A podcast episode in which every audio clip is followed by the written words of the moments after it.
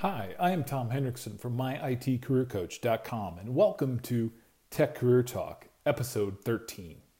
What is Scrum? Today we're going to talk about what Scrum is. We're going to talk a little bit about Scrum theory and really the Scrum process. Now, this podcast comes after reading the book Scrum The Art of Doing Twice the Work in Half the Time by Jeff Sutherland. So, in this book, they talk about a lot of the failures in the software industry. And I think that's a great place to start because before Scrum, there was a lot of these big projects done, and you saw a lot of these failures. So in chapter one, they talk about the details on a large system development failure. So the FBI had revealed this after um, a while that in 2010 they had spent 170 million dollars in taxpayer money and had nothing to use and nothing to show for it. So they had this huge amount of software development had gone on for multiple years, and they had 170 million dollars spent and nothing to show for it. So in the book, though, they talk about how they came involved or got involved with this, and the creators of Scrum came in and were able to solve kind of the problems and get some usable software out there using the Scrum principles. So, really, let's dive in and talk a little bit about Scrum theory. So, first off, Scrum theory really focuses on three core tenets. So, the first one being transparency, then inspection, and adaptation. We'll talk about each one. First up, though, let's talk about transparency. So, the idea behind Scrum is really that the work is transparent, that we let people see where we're at. Um, we want to make that front and center so people know where work is being worked on, what is being worked on, and how far we're getting.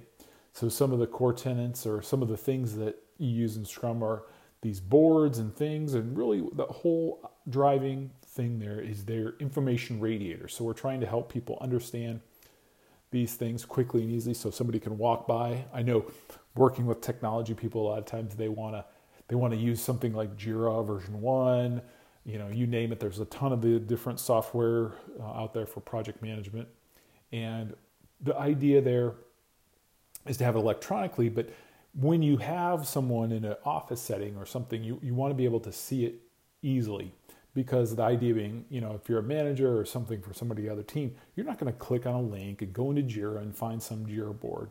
Um, that's going to be problematic. Now, you know, you can put these up on large monitors. That's another way to do it. Um, but you know, sometimes it's easier just to have a board. So we talked about transparency. The next part we want to talk about with Scrum theory is inspection. So we want to be able to easily inspect our work, see the work that's being done, it's make sure it's it's quality work that we're doing. A lot of this harkens back to the TQM or Total Quality Management movement that was really started by W. Edwards Deming um, back in the 50s, I believe, is when it really started in earnest in the 40s as well for uh, Toyota manufacturing. And a little background on W. Edwards Deming, he was preaching this to a lot of uh, manufacturing businesses in the United States. They didn't listen to him for whatever reason. He didn't find a foothold here, but he had traveled to Japan, and the factories there really started to, especially Toyota, um, really took to his teachings about you know each inspecting all the work and making you know the quality work. So that idea of being with inspection, we have quality work is one of the core tenets of the Scrum theory. And then the last core tenet that we want to talk about, adaptation.